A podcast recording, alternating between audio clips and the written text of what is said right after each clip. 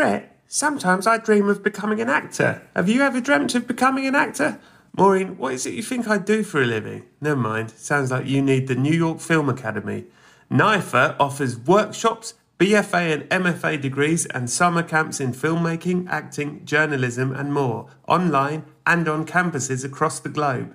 To make films alongside industry professionals, explore more at nyfa.edu. Thanks, Brett. Thank you, Maureen.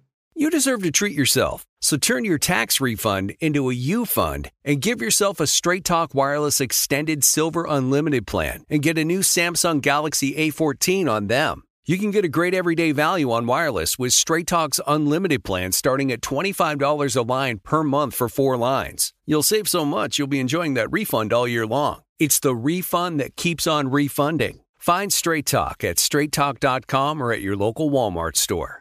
Taxes and fees not included. Offer valid through 41424 while supplies last. Online only. Must purchase a Straight Talk Extended Silver Unlimited plan to qualify. Limit of 5 phones per customer. Family plan discount with 4 lines all on the Silver Unlimited plan. Not combinable with auto pay discount. Look out. It's only films to be buried with. The Resurrection!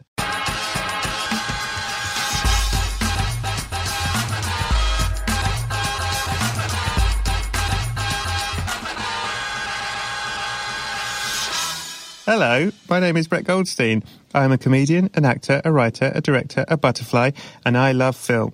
As Andre Gide once said, it is better to be hated for what you are than to be loved for what you are not. I'm not a fan of 4DX screenings, but they definitely are a thing. Fair play, Andre, fair play. Every week I invite a special guest over, I tell them they've died, and then I get them to discuss their life through the films that meant the most to them. But not this week! It's episode 100. Can you Adam and Eve it? I want to thank everyone who supported this podcast so far, and well done for making it to 100. I mean, that's a lot in it, sort of. I mean, depends on this, where you put in the sort of span of time in the grand scheme of things. No, but you know, in a way. Anyway, here's the deal. I have loved doing this podcast, but the problem with it is once a guest comes on and I kill them, they can't come back, what with time and physics and whatnot, and the movement forward of momentum of the planet, I suppose, which is a major flaw. I've had so many guests on here that I have loved so much, and then it ends, and I think, oh, what a waste that I killed them. We had so much more to talk about, they had so much more to give. So I spent the last month cramming magic and shamanism and spirituality, and I have learned how to bring people back from the dead. No biggie. So now we'll be throwing in an occasional treat amongst the regular episodes with favourite guests coming back with 15 new questions. And why James Acaster? Come on, mate. James was episode 1, and now he's episode 100. And as in all good storytelling, the best films all end at the beginning. They go full circle, so I wanted to be poetic and bring James back to complete the first 100. It's poetic. I hope you enjoy it. Get over to the Patreon at patreon.com forward slash Brett Goldstein, where you'll get the entire episode uncut as a video. And there's also 25 minutes extra stuff, three new questions, including James's choice for best soundtrack to a film.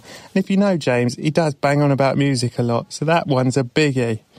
He also has a cracking secret, and you'll love it. So check it out at patreon.com forward slash Brett Goldstein.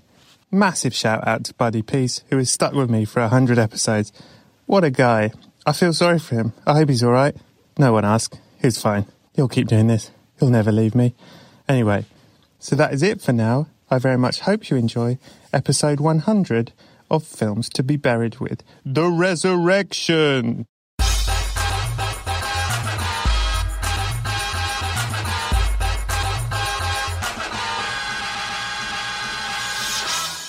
Hello, and welcome to Films to be Buried with The Resurrection.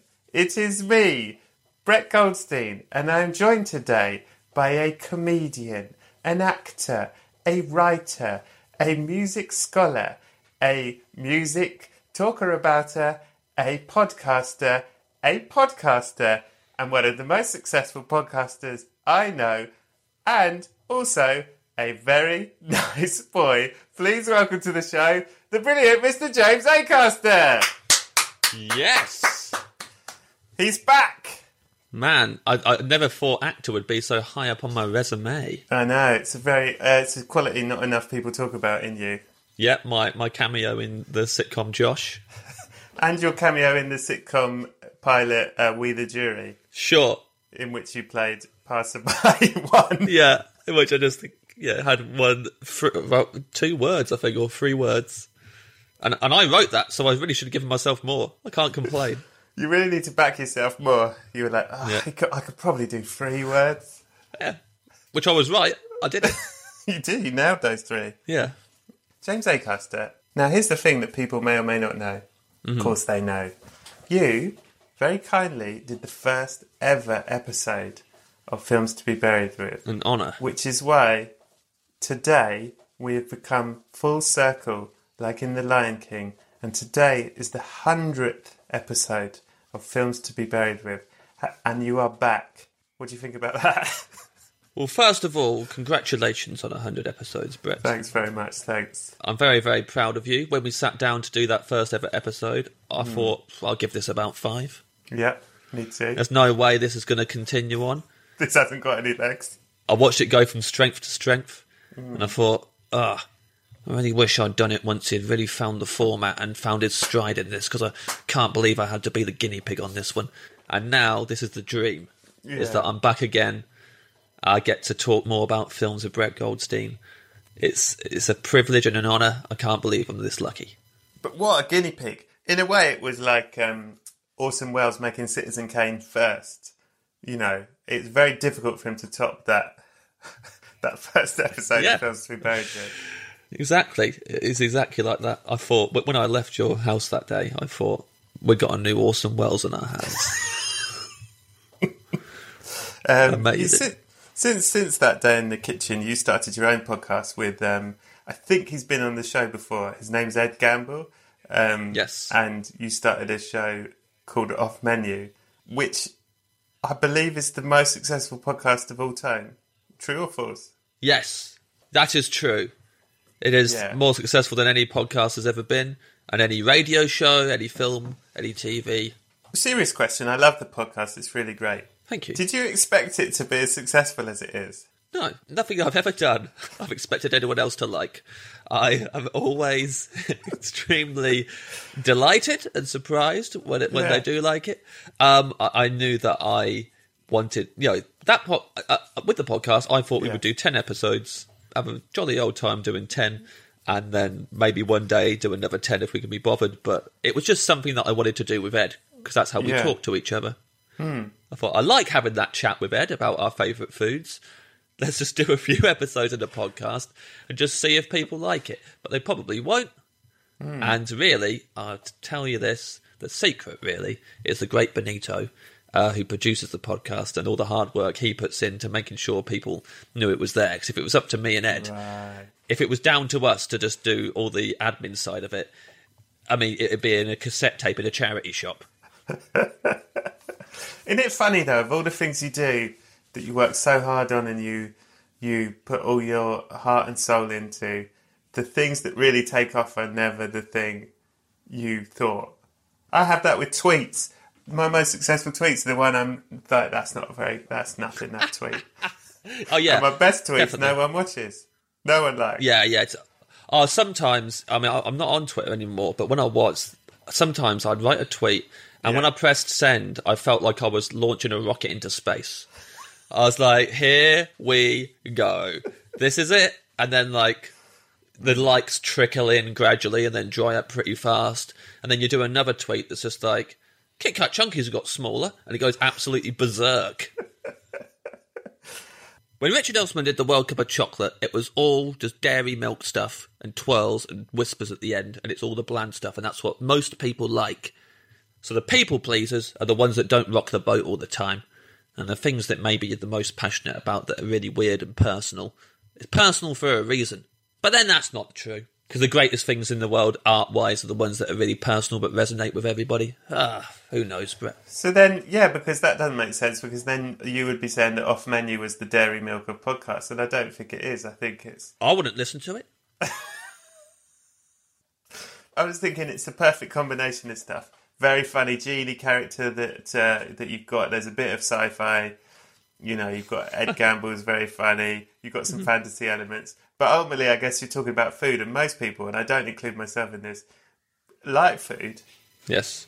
and it's sort of something everyone everyone even if they don't like it, they eat it. So I guess it was that or breathing. Like if you did like favorite breaths or whatever, like Yeah, or shitting. If someone did best best shits they've ever had podcast, it'd probably do better than we think.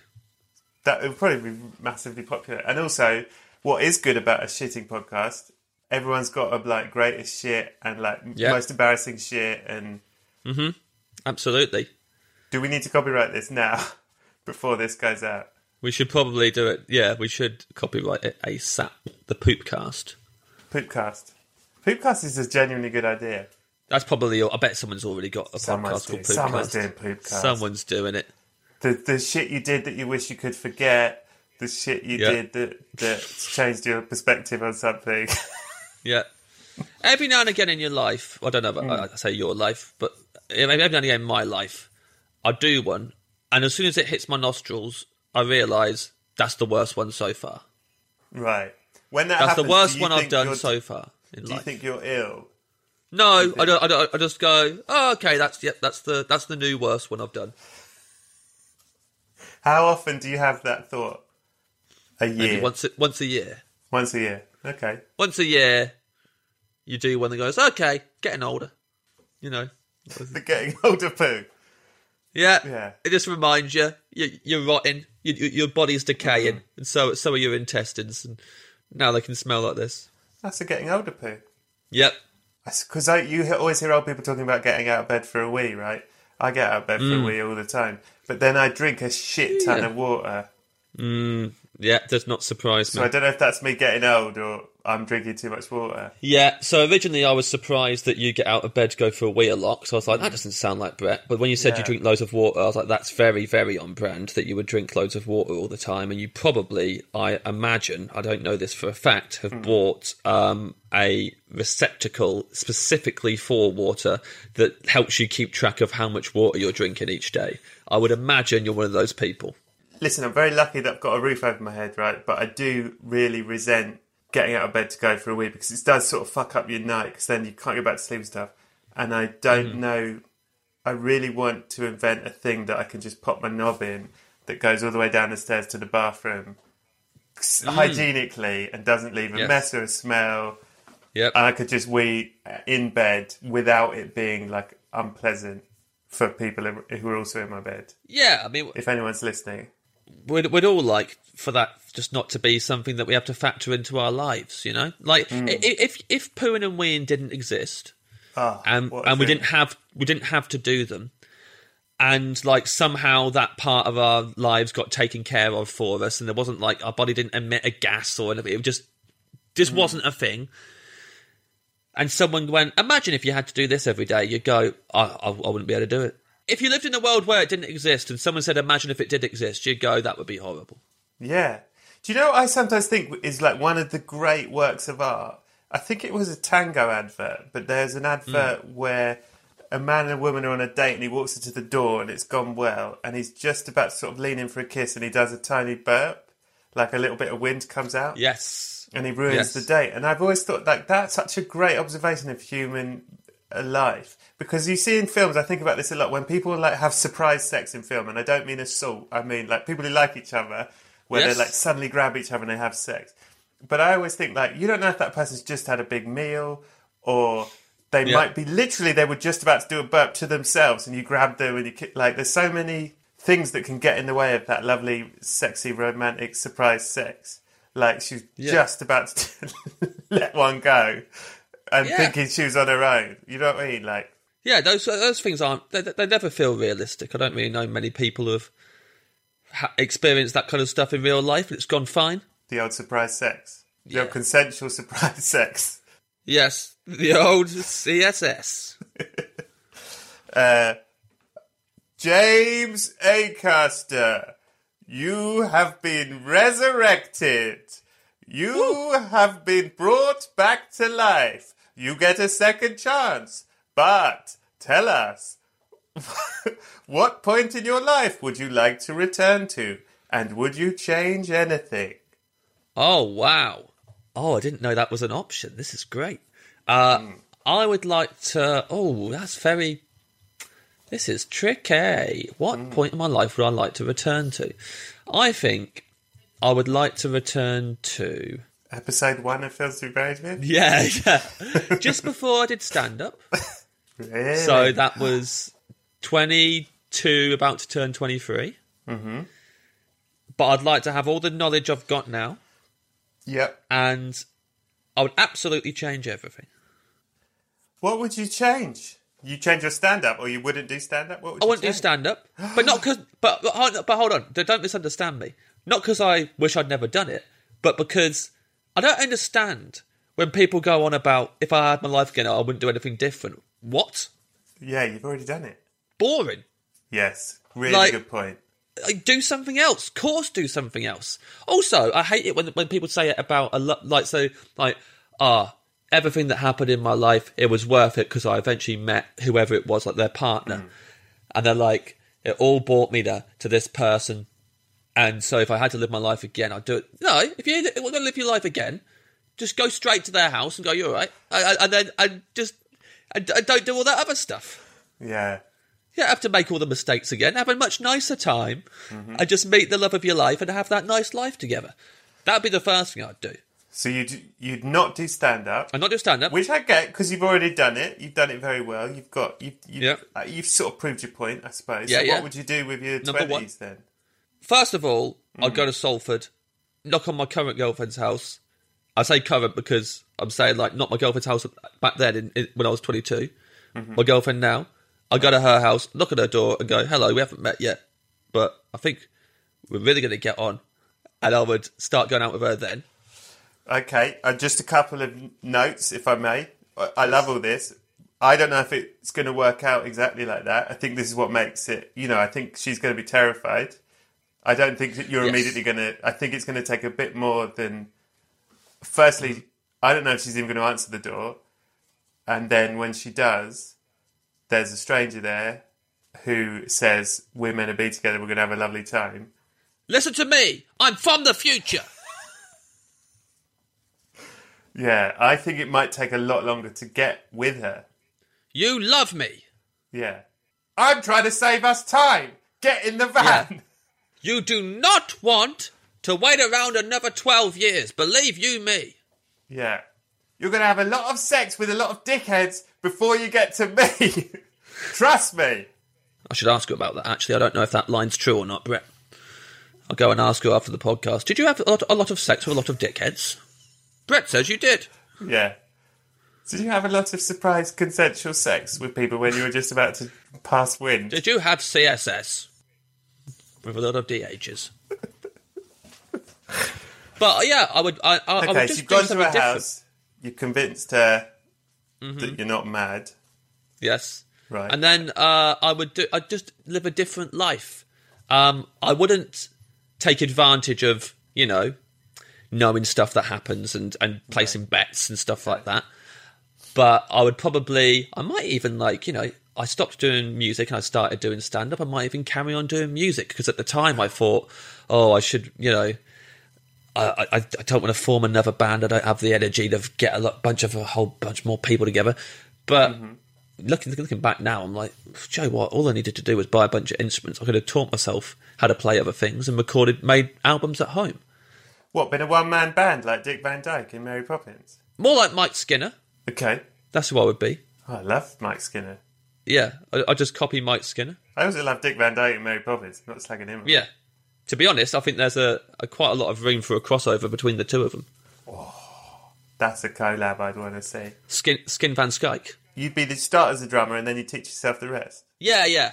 And I'd be called, uh, yeah, S- S- Skin Van Skype, and uh, I would do all my uh, all my songs about uh, what about my skin, living in a van, and how I like to Skype people.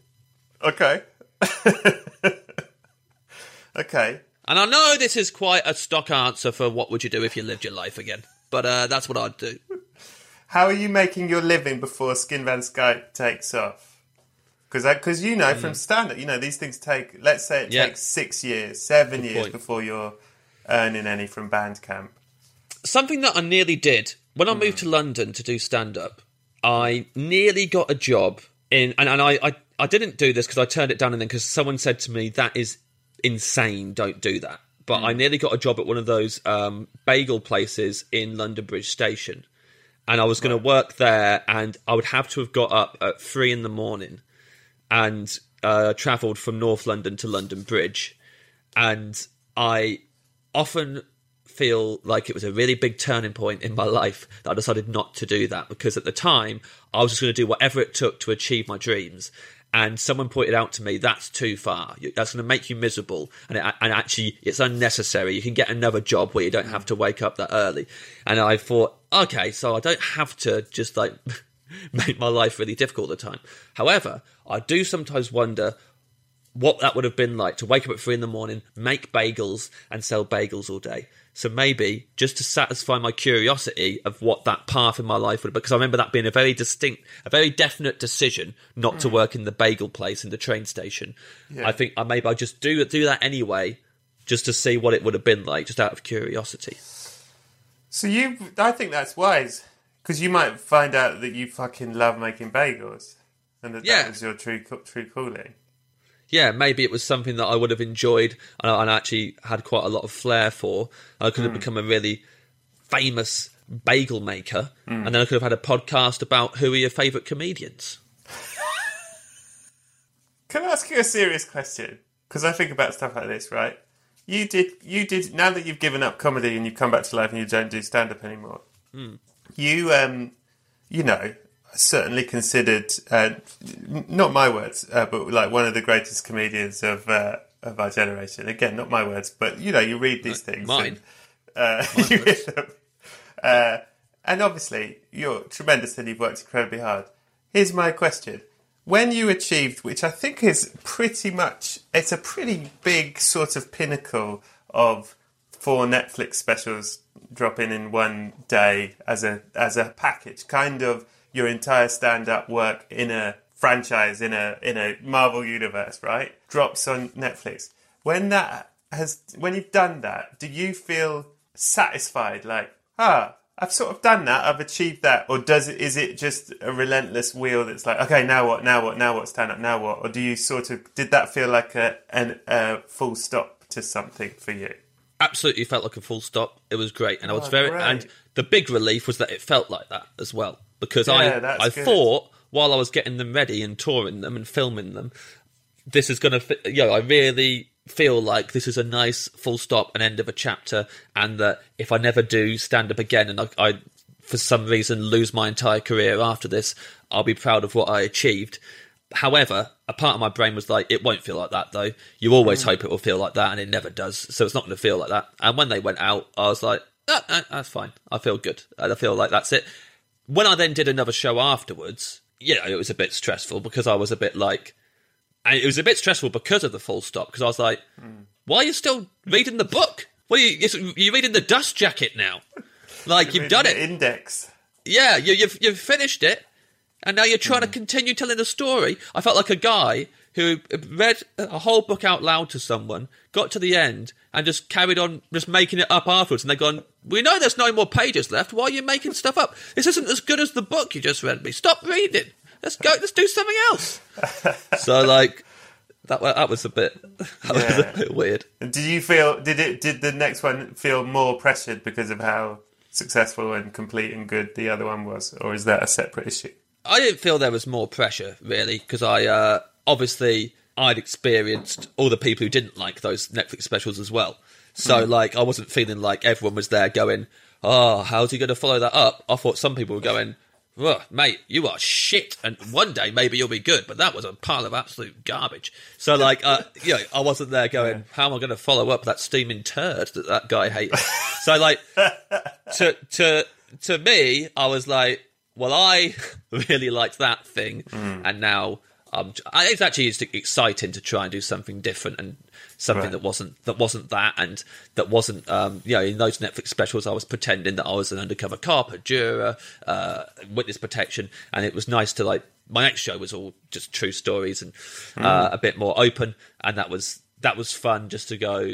I think you know the reason why when you look back at any stand-up's career and you look back at when we were on the open mic circuit as a stand-up, you go, how the hell did I survive that period of my life? When I was on the mm. open mic circuit, it was brutal. The gigs were awful. The rooms mm. were awful. The audiences were awful. I was awful. How did I get through that? And actually, you got through it because you were trying to do something new, and that was engaging your brain, and it was really exciting to see yourself visibly like improving, and uh, that was actually quite addictive and fun. And mm. because that's what got you hooked the first time, as long as your next project is doing that, then you're okay. The time when it gets hard is when you've learnt this new show, you actually know when it works, when it doesn't. You're pretty proud of it. You're like, no, no, this this is a good show now. And then you're still going to have gigs where it doesn't work, mm. but your brain isn't engaging with this is new and exciting because it's not anymore. And so you're just like, what is the fucking point of coming all the way here and performing to you people? And you're just looking at me like I'm an idiot.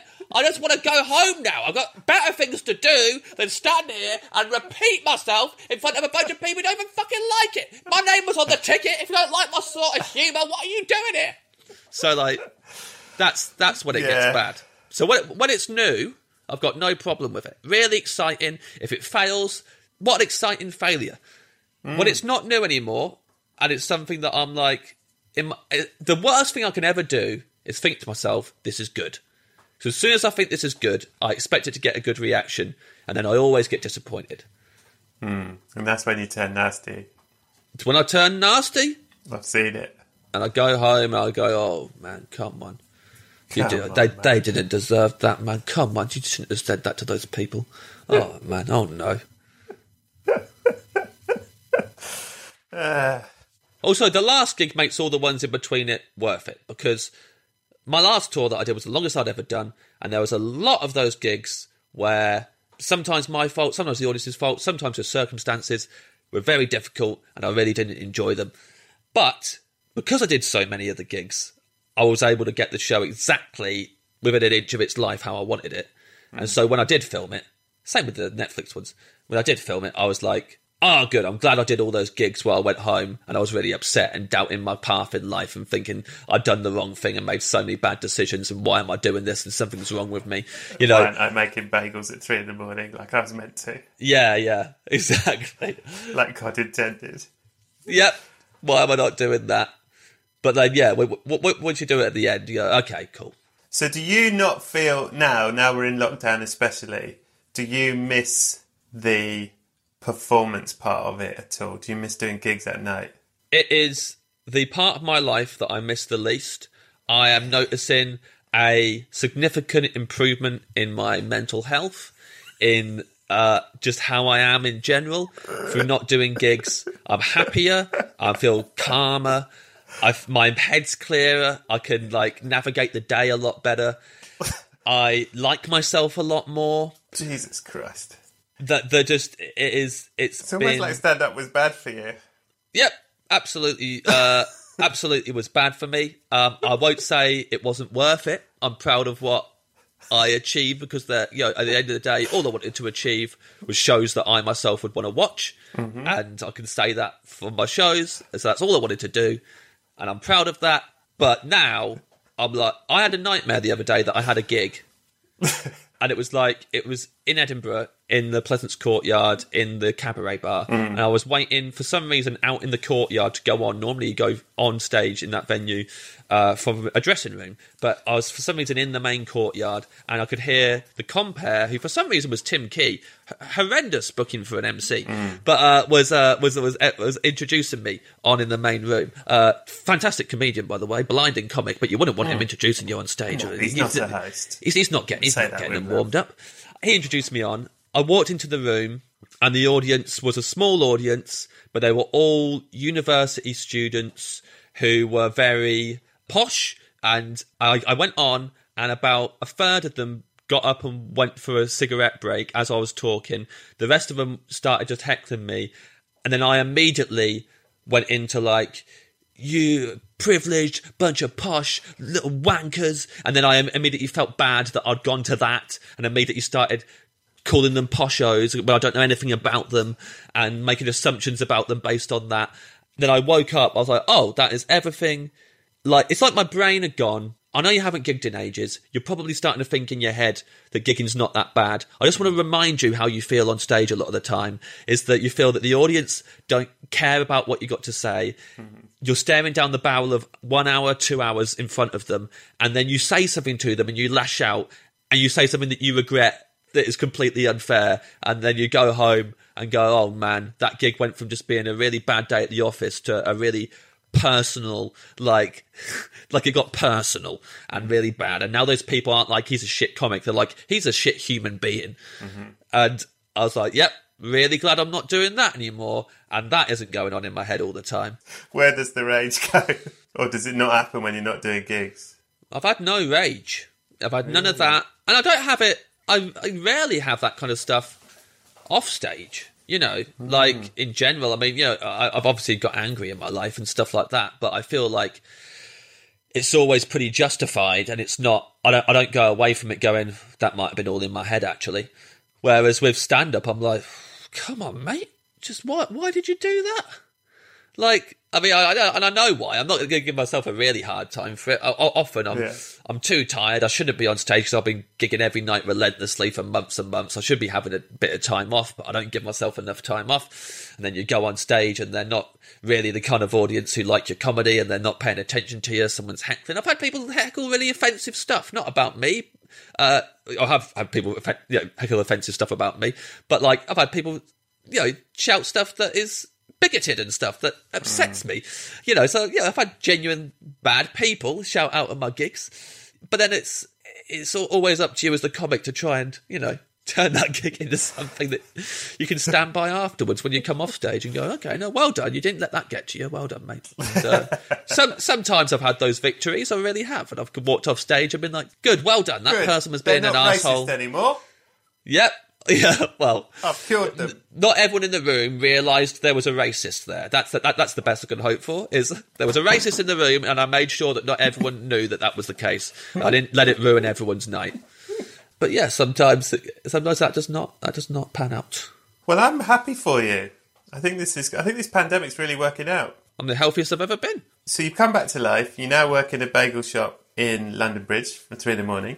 Yeah. And uh, everyone here on back on Earth want to know uh, some more stuff about your life in films, if you wouldn't mind. Well, this humble bagel maker can't believe his luck that he's been Yeah. invited. People people want to hear what he has to say. Also, Yeah. just to clarify, am I still getting buried with this? Or are you going to kill me again? No. Well, was listen. I'm not spoiling it, but you've been brought back to life. I would say try to savor it because you might. You know, who knows what I'll decide. Sure. I want you to feel safe, but ultimately you're not safe. But isn't that true of all life? Yeah, that's uh, uh, that's where I want to be, right in the pocket. Thank you. Okay. So, first question from the living is: Yes. uh, What's the last film you saw, James Acaster, Now, from the bagel shop? What's the bagel shop called that you work in? I can't remember what it was called. It was one of those ones that it's like, it's like in in London Bridge. It's like it's a chain across No, London. isn't it Bagel Factory? Bagel yes, Factory. it was Bagel Factory. Okay. Yes. So, James Acaster from the Bagel Factory. Thank you for joining us. What was the last film you saw? You sent me these questions in advance. I think this one Yeah. you should have not told me you were going to ask me it because you sent me these Ah. questions like a week ago. Yeah. So I was like, okay, I've got control over that one. But I didn't want it to be a film that I already know I like and I'll just stick it on the night before because that's cheating. Yeah. So what we've been doing every night anyway is watching something that we haven't seen before. Or that at least one of us hasn't seen before. You Me- and your me- girlfriend that you kidnapped uh, at t- 20, when you were 22 from her house. Yeah, yeah, weird. So within the last week, mm-hmm. it's been quite tricky because watching a new film every night, and then sometimes you watch a really good one, hmm. and you're like, maybe I just don't watch anything else until Brett's podcast. So like about five days ago, I watched Blindspotting. Oh, that's Have why you you, said, "Can we do it tomorrow?" I remember. Yep. Have you seen Blindspotting? very good. But that's not Oh, the last film God. you saw. It's not, but I I loved it so much. Yeah, but So- it's not the so- last film you saw. Okay. But the last film I saw, I did also love. So I saw it yesterday. I hadn't seen it before.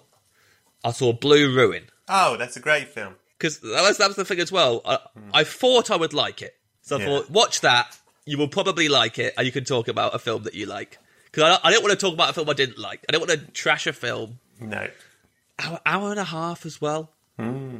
I'm really, really into hour and a half films at the minute. Me too. I really, really love it when I see it's an hour and a half. And I didn't know anything about it really. I knew it was a revenge film, Yeah. and that was all I knew. And uh, I always had seen the poster, which was a, a drawing of the main character, and I always thought it was Paul McCartney with his big beard. And it's like I always thought it was, a, so I always think it was like a Paul McCartney film. Does look like it?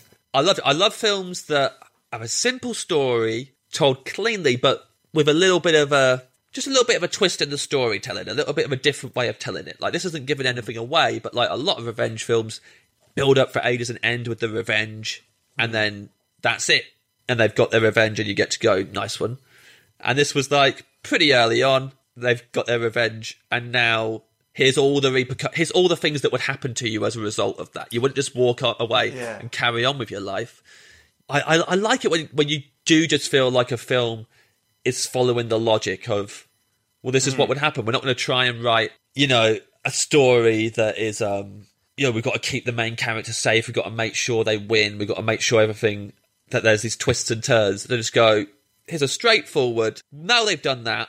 What would happen next? Okay, well that's happened. So now what's going to happen to him? And just carry on doing it until And it's a real, like, a real, I think, like, one of the sort of principles of it must have been like, if it were me, if it were you, what, what would, what would happen? If it was someone who is not a violent person, Yes. who is trying to commit a violent act, Yes. like, who doesn't really know how to handle weapons or do any of that stuff, like, it's, the, Yeah. it's set in that world. Yeah, I liked that. How it, normally you get, you know, when someone's out for revenge, Kill Bill or something like that. Yeah. You know, they enter a room and they know what to do and they set up a bunch of traps and they and they, they, they get themselves Yeah. the best vantage point they can and they're watching for the baddie. This one is like in the house. He's like, I'll put a jar of coins against the door, and if they come in, I'll hear the coins, I guess. And you're like, that's kind of good, but Yeah. also they're going to come in and go, who the fuck's in the house immediately? So like all stuff like that. You're like, oh, this is yeah, like like you say, it is a normal person who is so overcome with this desire for mm. justice and revenge that they're doing it anyway, and they don't really care about their own safety, but really cares about the safety of his sister and her kids and stuff like that. So you, you- Yeah. and and without words in the first like half hour, you care about the guy. You know, he's he's homeless. His life is pretty bad. He, he ate out of a bin within the first five minutes, and hmm. I said, I said to my girlfriend that is. There's just something about every time, every time that's in films or anything, I just feel so indescribably sad. Like it, it, it makes me. Because you really like food. That's why that hits you so hard, because you're a foodie. yeah, that is. and eating out of a bin. For me, I go, well, it's, it's just food, isn't it? But you're like, oh, I'm not eating out of a bin. Yeah, oh, I bet that stuff doesn't even go together. Yeah, it's really tough. Yeah. Also, here's Yeah. here's a here's a thing about that film. Hmm. So there's a point early on where he's essentially he's expecting the baddies to come to his sister's house. yeah. Spoiler alert for someone who hasn't seen it, but also it won't spoil it. Like this, you can't really spoil this film. You gotta you gotta watch it to really experience it. But he's in the house and he knows the baddies are going to come, and he kind of sets the house up so that it looks like someone's home in order to lure them in because they, they want to kill him. And he puts on a tap and he turns the light on, and he gets and then he hides and he's and like they're breaking in and he's getting ready to get them, and it really felt like Home Alone. Then later on, there was a scene, and, he, and he's got someone in the trunk of his car, and they've gone quiet, and he's not sure if they're in there or not. And then he very slowly and almost comically puts his ear to the boot, and that reminded me of Home Alone when they do that to the door. I was like, this film's really reminding me of Home Alone in parts. That's weird, isn't it? and then the guy who plays Buzz in Home Alone turns up, and I was like, that's got to be a deliberate nod. That feels like they've gone. I know bits of this are a bit Home Alone I think it's set in the Home Alone universe, I think it's set in the, in the Alone McAllister universe. universe. Yeah, I think so. I love that kind of stuff. Um, you just said, you know, when, when you see someone eating out of a bin in a film, you said, I turned to my girlfriend and I said, Do you mean you turned to your girlfriend and you talked five minutes into this film? Yes. Okay. Moving on. Who? But listen, yeah, yeah. not in a way. We we are very good at not talking through the film. Doesn't sound like it. We're one question in, and you're chatting five minutes into a really good film. Yeah, we'll say stuff, but not. We know how to time it so it doesn't ruin it. We're very good. You've got to hit the sweet spot. Watching a film, you've got to hit the sweet spot hmm. where you're not disrespecting it and fucking around, but you're also not suddenly in school and there's a teacher in there. No, it's very much that way with me. Yes. The- oh, I'm the getting way that I, vibe. I want someone to watch a film with me is as if they're not there. Yeah. That's the vibe I'm trying to create. Sure. Yeah. Is that we're watching this together, but neither of us are Hmm. here. Well, Brett, listen. I've watched films with you, but I've also done a great deal of other things with you. We've, we've eaten together, had a stroll, we just hung out in general, and all the time I'd say that is your general vibe: is wishing the person wasn't there. He he is waiting for me to leave. It's a very sweet vibe. Yes. That is a good last film you saw. Next question. New questions. Oh. Who do you think, James Acaster from the Bagel Factory, should play mm-hmm. you in the film of your life? Thought about this long and hard. Mm-hmm. This is a serious answer. I'm not messing around. Good, I really appreciate that. That's good. Natasha Lyonne. That is a fucking great answer. Thank you very much. Hey, I'm Natasha Lyonne. I'm fucking dead again. Yeah. For one, I'm a fan anyway. Yeah. So I, I love her. I think she's brilliant. She's great. So I remember seeing an interview with Danny McBride where he said that Kanye West had that Kanye had um, contacted him Yeah. and asked him if he would play him in a film. So if Danny McBride would play Kanye West in a film, and thinking that would be genius, Yeah, that would be so great great. And obviously, everyone liked it when Cate Blanchett played Bob Dylan, and I just think that that sort of casting, when you're getting someone to play you in a film, it should it should be about the general vibe you want to go for, rather than if they look like you or blah blah blah. And I'm probably nothing like her, sure. And I can't think of many of her characters that sometimes her mannerisms. I think that's a bit. We're both a bit meerkatty in how we m- move and look around and stuff like that. Uh, I like I like how um, yeah how mannered everything that she says is, Yeah. and I think I'm a bit like that as well. And I think that she's a very empathetic actor, and if you want someone to play you, I think she would take the time to tap into that and find out what, what makes you tick. But just the energy that she mm-hmm. has as a performer is probably those are the elements of my personality I would want to be emphasized and exaggerated would be the things that she brings to to anything that she's in. She's more chaotic than most people in the scene. She's got this like even when she's being calm, mm-hmm. you can tell like she's this hive of energy and I like that about her that you always can tell what's going on under the, under the surface there with her and that, that she's not completely comfortable in the situation. The character's not completely chill about everything. And I would I would want that if someone was playing me in a in a film. James Acaster, I really, really appreciate that answer. Thank you for taking that seriously. That's a lovely choice. No problem. You are a Russian doll. I appreciate you. I'd love to be a Russian doll.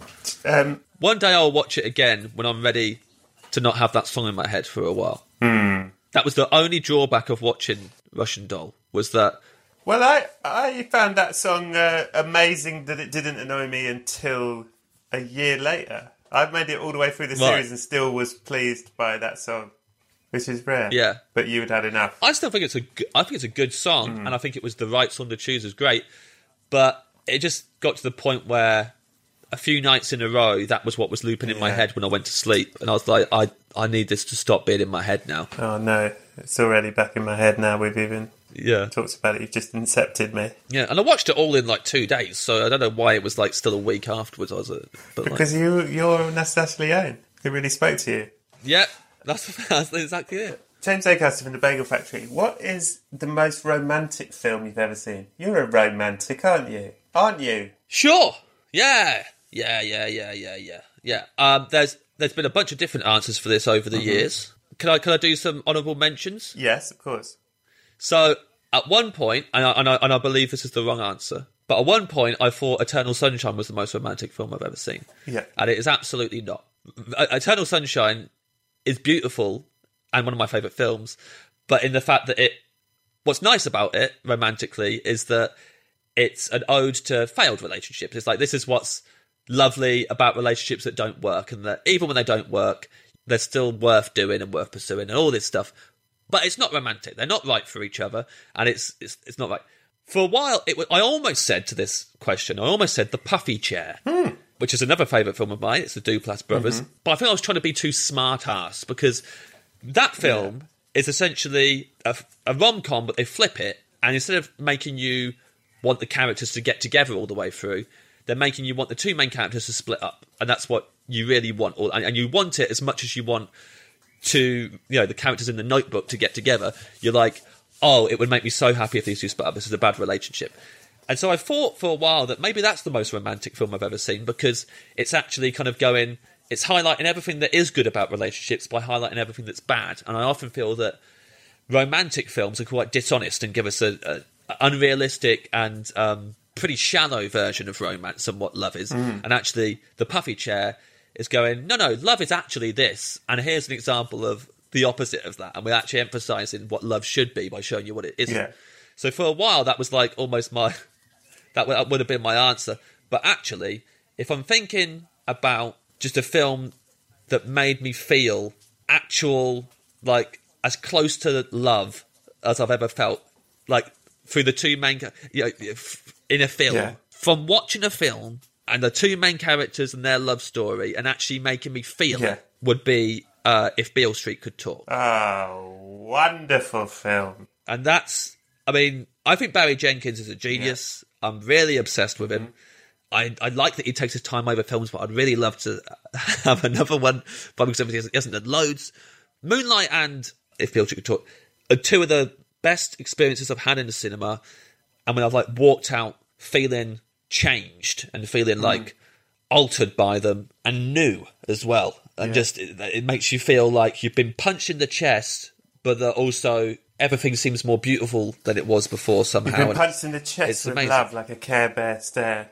yeah, and just like he manages to highlight everything that's magical and beautiful and precious about life, as well as everything that's ugly and unfair, and just like yeah, uh, a nightmare or just like the, the, the, all the opposite, the opposite of that. And he makes you feel all of it, and because you feel all of it, the love, especially in Beale Street, that relationship all the way through of just pure love between those two people who clearly care about each other in a way that's um, not only do they they put each other first while also valuing themselves. And there's no you know unhealthy codependency there or unrealistic how people fall in love. Like you real you feel even when they're disagreeing you feel the love between them. And that is that you don't doubt for a second that they love each other. And also how their love affects the people around them. When they have the meal with their friend. But that's Uh, the best scenes ever.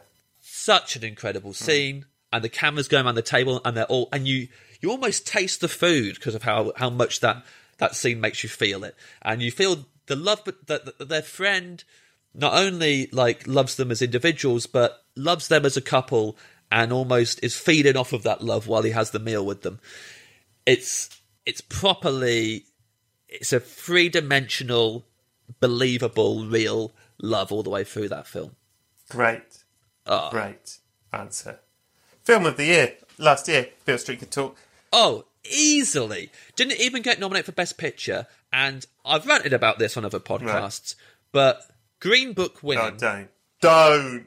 Honestly. I mean, don't get me started. I- I- no, seriously. You say it. I'm not saying it. You say it. I know we shouldn't care about Yeah. awards and stuff like that because I'm a little film fanboy Yeah. and I've never been involved in the industry. It's the only awards that I pay attention to. Like, I think it's a bit of fun just watching awards, ceremony- uh, watching the Oscars. But occasionally, it's only happened twice. I've been really invested in who wins mm. it, and one year actually I'll talk about later on. But uh, because it's, it's my answer to something else. But yeah, the year when Beale Street didn't even get nominated, and I was like, "What the fuck are they doing?" And then the fact that Green Book was the one that won, I was so, also I'd gone to my friend's Oscar party, which is always brilliant. But I stayed up. You know, mm. you're staying up late to get To learn punched in the Book. in the nose and be and be told this is still the acceptable face of like this is Yeah. this is the films about race that we're awarding still. Uh, Yeah. the the kind of like you got to meet us halfway. that kind of it may as well have been that. Green Book, aka they've got to meet us halfway here. That is fucking funny. I think uh, Moonlight, the last third of Moonlight, I think I'm sure I've talked about this before, but that is an incredibly romantic uh, section Yes. because pretty much for 45 minutes, all the film is doing, and not all the film is doing, but all it was doing for me was you as an audience are just going, kiss, kiss, kiss, kiss, kiss for 45 minutes. Just kiss, please. That's you at any film you That watch. is me. Any film you watch, films. that's what you're thinking. Yeah, yeah. That's why I don't like to talk to other people because I don't want them to know what I'm thinking. Yeah. if you start talking to them, you'll just start saying Kiss, kiss, kiss, over kiss, and over kiss. again. Um, well, I thought you were an intellect, intellectual, Brett.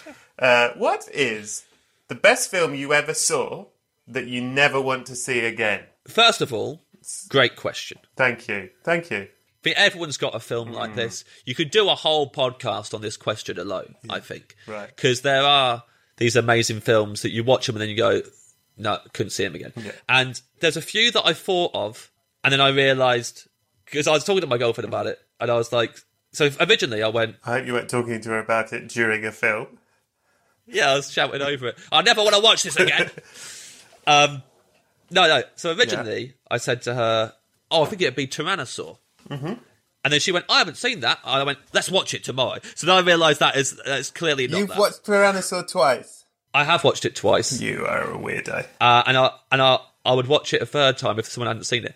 And I'll tell you why: the performances in it are so mesmerising that I would enjoy showing someone those amazing performances. I think Peter Mullan and Olivia Colman in it, and he's not in it enough, but Eddie Marsan are incredible in it. And just because there's a point in that film where Olivia Colman breaks down crying, where it's the only time I've genuinely thought someone's not acting, and I've I've forgotten I was watching a film. Yeah.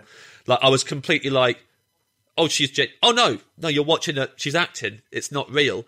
But like I thought, no, she's just genuinely broken down and cried there. Like so, I think the performances are amazing. I think Peter Mullan it's his career best performance, and uh, I I think he's staggering in it. So I would watch it again with people. And the same with films like American History X. Like I've watched it once when I was a teenager. I didn't think I'd wanted to watch again. But again, if someone said to me, "I've never seen that. I'd like to watch it. Do you want to watch it tonight?" I would probably watch it with them. The film that I can never watch again, even if someone said they wanted to watch it, would be Elephant by Gus Van Sant. Right, right. Okay. Good good answer. and I did think it was incredible. I watched it. Mm-hmm. Yeah. I was probably in my early twenties, and my friend lent it to me. I didn't know. I knew it was about a high school shooting, but I didn't know how it was filmed or the style of it. I knew Gus Van Sant from Good Will Hunting, but I didn't know that he had been doing. He was doing these slow films, and he did like three of them in a row. Yeah, I love the slow film. So I'm sitting down to watch it, and um, because of the way, so if people don't know, the way that it's filmed is that it follows individual characters in this high school, the students, about their day, and it focuses on one student at a time, and sometimes goes back and forth, and it just shows the mundanity of their day at school, and the camera's like. Sometimes the camera's literally behind them, It's behind and them they're walking for the like for the film. yeah, Just watching them walk And down it's like- corridors like in a computer game. they're like 10 minute shots Yeah. sometimes and nothing happens and they're just walking down and they say hello to a mate and then they go to their locker they get their stuff out their locker and they walk for a bit longer and then they stop at a fountain have a drink go, go to the lesson sit down uh, and then it turns out you know i mean because I, only watched it once i actually don't remember i remember the character that sticks in my head the most is there's a character she was um, really body conscious and she doesn't want to get changed in the in the changing room but no one's giving her shit or bullying her but she just feels embarrassed about her body and it's her mundane day. And they also show like the shooter getting ready at his house and stuff but again with that they don't they're not glamorizing it or showing it like or trying to scare you even. It's just like this is a real person and he's clearly not well and not doing okay. And how methodical he is getting ready for this and he's so young and that's scary and then when the shooting happens you realize that without even uh without using the techniques films usually use. They've made you care about the characters just through going. That's the kid you used to sit next to in school, and that's the girl that you used to talk to, and, and, and like you know, and uh, have gym with, or, or whatever it was. And you feel like you're watching real people get murdered for no reason, and that's just how it feels. It feels like something awful is happening, illogically and unjustly, and it, and it's a tragedy, and you actually feel that it's a tragedy. You don't feel like oh, they're building up to this big, you know, because it's like, you know, if you watch Titanic, you know what's coming. The, the ship's going to sink, and you're kind of looking forward to the ship sinking, you know, because it, it's going to be a big epic. And with this one, they could, someone could have made that film. Someone could have made the film where it's like, you know, that's coming, and when and when we do it, you know, it's you're kind of a, a really wrong part of your brain is looking forward mm. to it because they've made you want, you know, look forward to the action in it or whatever it is, and that there's going to be a hero or whatever but it doesn't make you do that. It, it just makes you abs- utterly, completely devastated. And I couldn't stop thinking about it for about a week afterwards, and I, and it genuinely depressed me. Like I, I had days where I just felt so upset by it and depressed by it, and it had been a long time. Yeah, it had been a few days since I'd seen it, but I was just sitting down going, "Oh, those that's so awful," and those kids, and even more so than like something like Bowling for Columbine did because like you know bowling for columbine is uh, a very sobering and upsetting film But bowling for what? sorry columbine Okay. i said columbine didn't i Yeah, but I love it. columbine yeah You've made me doubt myself. no no no Columbine. Hey, Columbine, I'm Columbine. cucumbers Just one more thing. Columbine. oh no it's awful isn't it when you realize you've been saying a word differently to everyone else but uh but my point is that documentary as much as it educated me uh in certain respects although with his documentary sometimes you think come on mate you're the most biased person in the world but like Yeah. stuff like that, you go, you're on the right side of this, so I'm I'm pretty sure this is fine. but um, by the end of that year, you've learnt a lot, and you think you understand more about the situation, the fallout, all that stuff. Yeah. But I didn't sit around for days going, oh man, those kids, and uh, what a horrific thing. Yeah. Whereas after Elephant, I was probably like, oh god, the depths of sadness Yeah. that I felt from watching the film of it. I can only imagine. Well, I can't even imagine. It's I can't. I can't. I can't. It's, I can't imagine or conceive of how it would feel. And so, like, it hits you with that mm. impact fully, and I can't see myself wanting to sit down and go through that again. But if someone said to me, like, should I watch it? I'd be like, yeah, So if your girlfriend said to you, I've not seen Elephant, would you say, well, you're on your own tonight. I'm going to bed. yeah. I'd say you can watch that, and I will. I would rather at this point during lockdown run through the streets kissing everyone than watch that film again.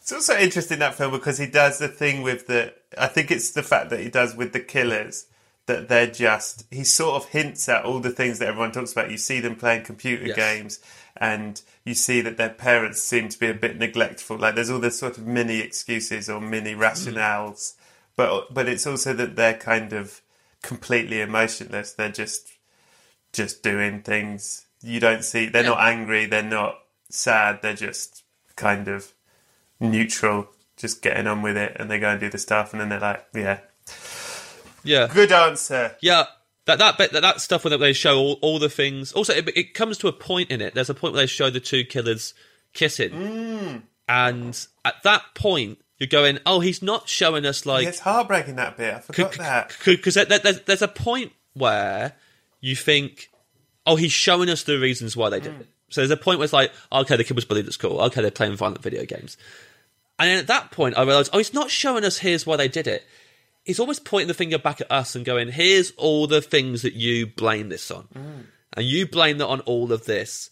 And actually, you should probably think twice about blaming it on, on, on this. And, and, and like, I don't know why that moment is a thing where, I guess it's because it's a moment where I'd forgotten that that's what some people try and blame that kind of stuff on, you know, and and you're like, oh yeah, like we're assholes, like when people, Yeah, it's also a moment like of uh, when they kiss. It's like of the maybe the only bit you see of the two of them that that has kind of uh, love of life in it. That it's like yeah, a moment of joy or pleasure or delight. You know what I mean?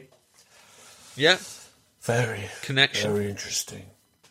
Tired of spills and stains on your sofa? Wash away your worries with Anabay. Anabay, the only sofa that's machine washable inside and out, where designer quality meets budget friendly prices. That's right, sofas from only $639. Anabay brings you a no risk experience with pet friendly, stain resistant, and changeable slipcovers made with performance fabric, cloud like comfort with high resilience foam, and hypoallergenic featherless down that needs no fluffing. Their steel frame ensures longevity, and you can rearrange the modular pieces anytime. And here's the cherry on top up to 60% off site wide. It's backed by a 30 day satisfaction guarantee, so if you're not absolutely in love, send it back for a full refund. No return shipping or restocking fees. Every penny back. Join the revolution of easy, clean, stylish living with up to 60% off at anabei.com. That's A N A B E I.com. Offers are subject to change and certain restrictions may apply. Apple Card is the perfect cashback rewards credit card. You earn up to 3% daily cash on every purchase every day.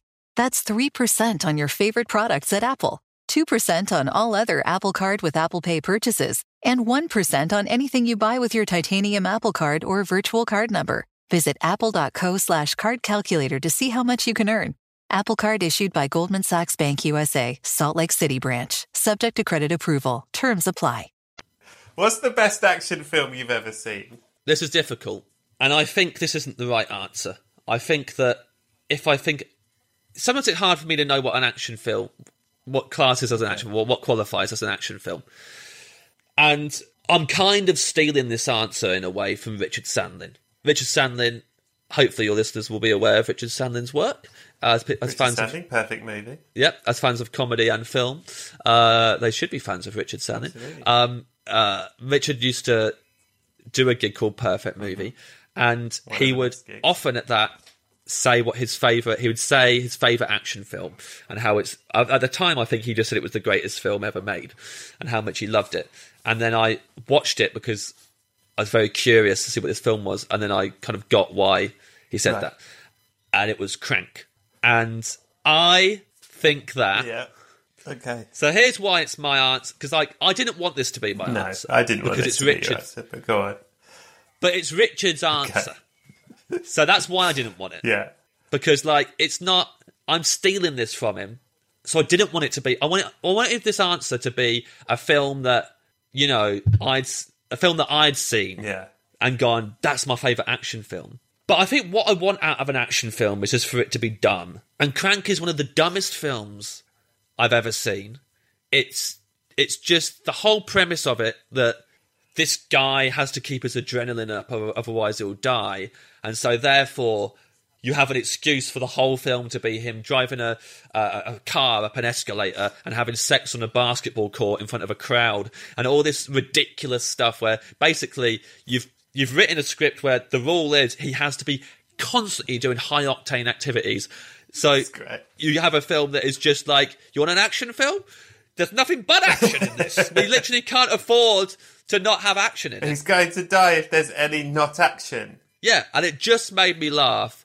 And by the end, I was like, "That's, I guess that's what I want out of it." Now I haven't seen it in like 10 mm-hmm. years, and I might, and I definitely, a big part of me thinks that I would watch it again now and go, "Oh, this is also."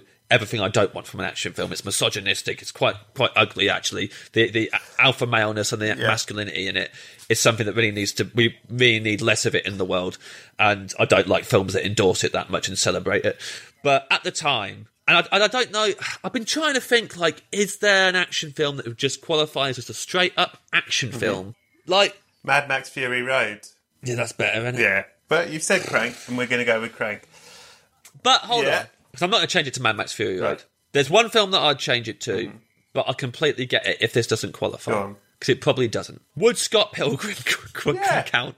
Yeah, it would. Would I think so. It's a it's Oh, a then- fight film, isn't it? There's five big fights or whatever. What? Oh well, then easily that. Right. Scott Pilgrim versus the world. If Nish Kumar is listening to mm. this, Which? this is the film that we disagree on the most. Go on. He does not get. He he doesn't get why anyone likes it. He hates it. He doesn't like it. Right. Maybe hates too strong a word. I I won't put words in his mouth, but he just, he doesn't. It's not for him. He doesn't like it at all. Whereas I watch it. Miss, if you'd like your right to reply, you can have it. Yeah, yeah. Go on, James. Go for it, Nish. Hello, this is Nish Kumar. Being given a right to reply by Brett Goldstein to James Acaster. I uh, don't hate Scott Pilgrim, uh, as James has made out. Um, I quite like the style of it. I like the tone of it. I'm a big fan of the director's previous two films.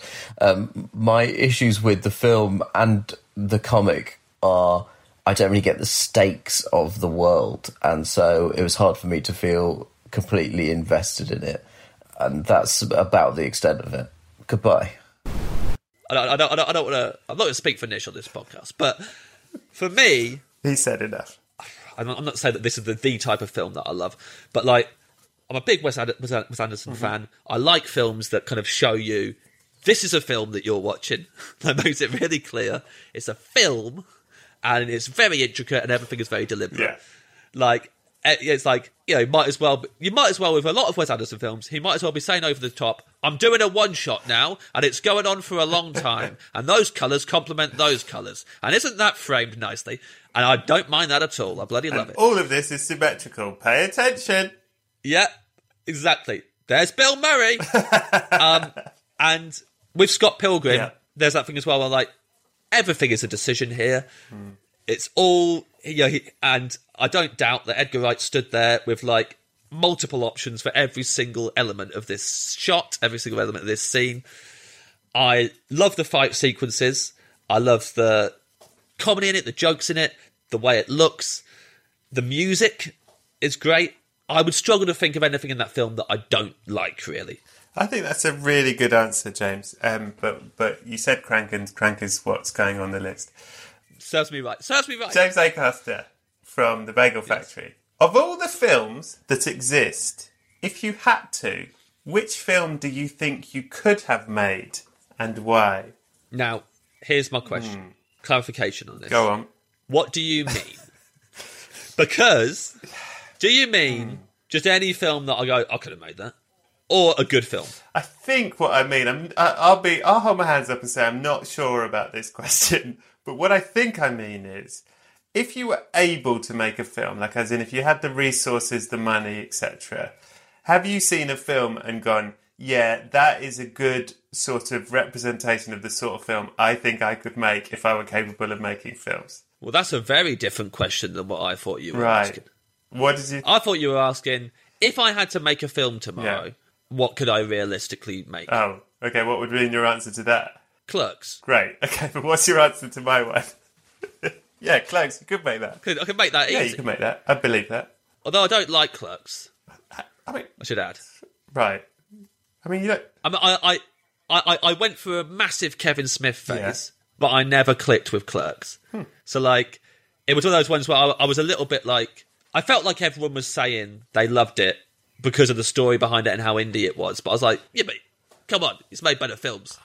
Although now I would say, looking back, I, I'm definitely not as big a fan of him. I mean, I, I, I wouldn't call myself a fan of him now.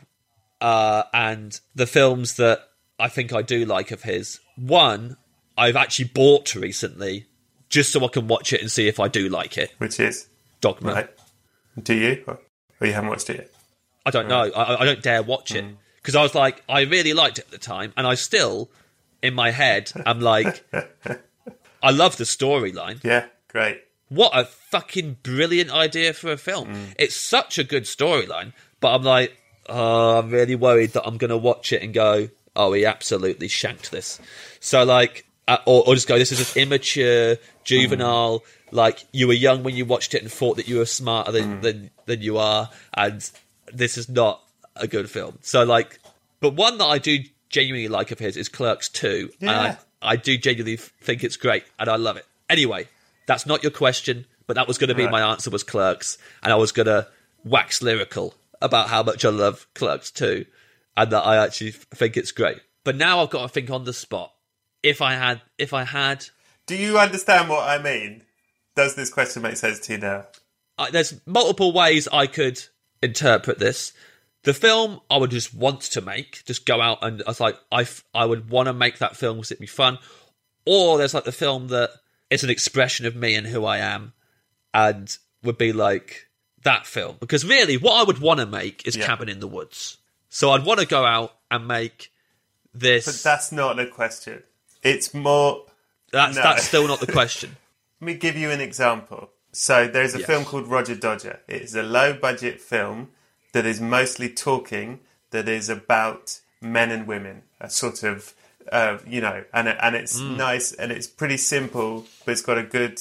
It's set over one night, and when I saw that film, I thought, ah, that's exactly the sort of film I think I one day could should make. You know what I mean? Like that feels like it's in my wheelhouse. But those type of films are almost made to do that, right? Like, obviously, what I've imme- I've not I've not heard of Roger Dodger. I will try and seek it out now. But like, obviously, you've reminded me of the Before trilogy.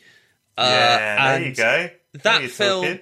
but that film, those films are just almost designed to make you feel like that. So, like, you watch the Before films, Hmm. and especially when it's people having conversations. So you don't have to write any.